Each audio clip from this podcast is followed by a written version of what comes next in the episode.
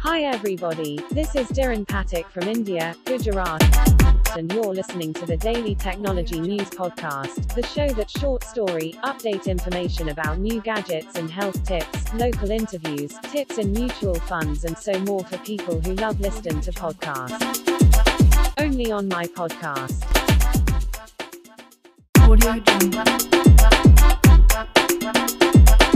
आज की कहानी सच्ची मदद। एक नन्हा परिंदा अपने परिवारजनों से बिछड़कर अपने हसियानों से दूर आ गया था। उस नन्हे परिंदे को अभी उड़ान भरने अच्छे से नहीं आता था। उसने उड़ना सीखना अभी शुरू ही किया था। उधर नन्हे परिंदे के परिवार वाले बहुत परेशान थे और उनके आने की राह देख रहे थे। इधर नन्हा परिंदा भी समझ नहीं पा रहा था कि वो अपने सियाने तक कैसे पहुँचे। वह उड़ान भरने की काफ़ी कोशिश कर रहा था, पर बार बार कुछ ऊपर उठकर गिर जाता। कुछ दूर से एक अनजान परिंदा अपने मित्र के साथ ही सब दृश्य बड़े गौर से देख रहा था। कुछ देर देखने के बाद वो दोनों परिंदे उस नन्हे परिंदे के करीब आ पहुँचे। नन्हा परिंदा उन्हें देख के पहले घबरा गया, फिर उसने सोचा शायद ये उनकी मदद करे और उसे घर तक पहुँचा दे। अनजान परिंदा क्या हुआ? नन्हे परिंदे काफ़ी परेशान हो नन्हा परिंदा मैं रास्ता भटक गया हूँ और मुझे शाम होने से पहले अपने घर लौटना है। मुझे उड़ान भरना अभी अच्छे से नहीं आता। मेरे घर वाले बहुत परेशान हो रहे होंगे। आप मुझे उड़ान भरना सिखा सकते हैं? मैं काफ़ी देर से कोशिश कर रहा हूँ, पर कामयाबी नहीं मिल पा रही। अनजान परिंदा थोड़ी देर सोचने के बाद, अब उड़ान भरना सीखा नहीं तो इतना दूर निकलने की क्या ज़रूरत थी? वो अपने मित्र के साथ मिलकर उन नन्हे परिंदे का मज़ाक उड़ाने लगा। उन लोगों की बातों से नन्हा परिंदा बहुत क्रोधित हो रहा था।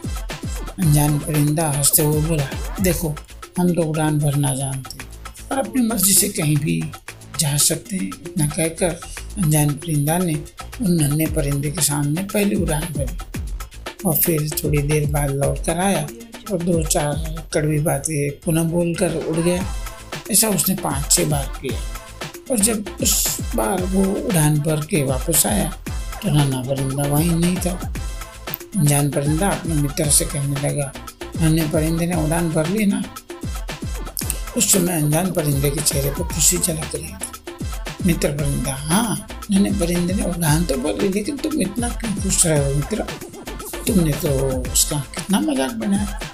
अनजान परिंदा, मित्र तुमने मेरे सिर्फ़ नकारात्मक पर ध्यान दिया, लेकिन नन्हा परिंदा मेरी नकारात्मक पर कम। लेकिन नन्हा परिंदा मेरी नकारात्मक पर कम और सकारात्मक पर ज़्यादा ध्यान दे रहा था। इसका मतलब ये है कि उसने मेरे मज़ाक को अनदेखा किया मेरी उड़ान भरने वाली चाल पर ज़्यादा ध्यान दिया और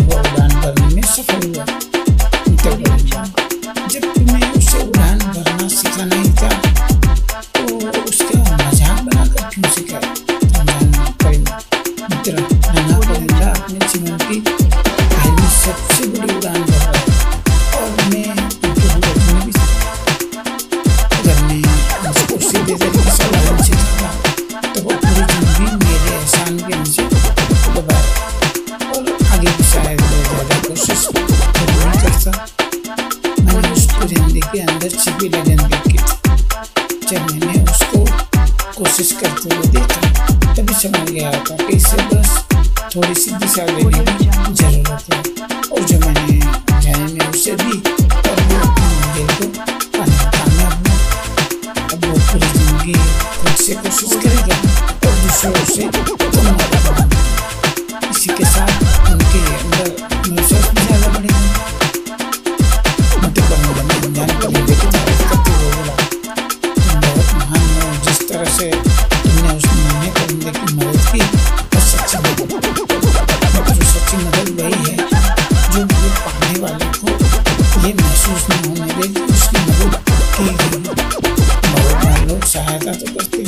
इसका ढिंडोरा बहुत टूटता है ऐसी सहायता किस काम की परिंदों की ये कहानी हम इंसानों के लिए भी एक सीखे कि हम लोगों की मदद तो करें और उसे जताएँ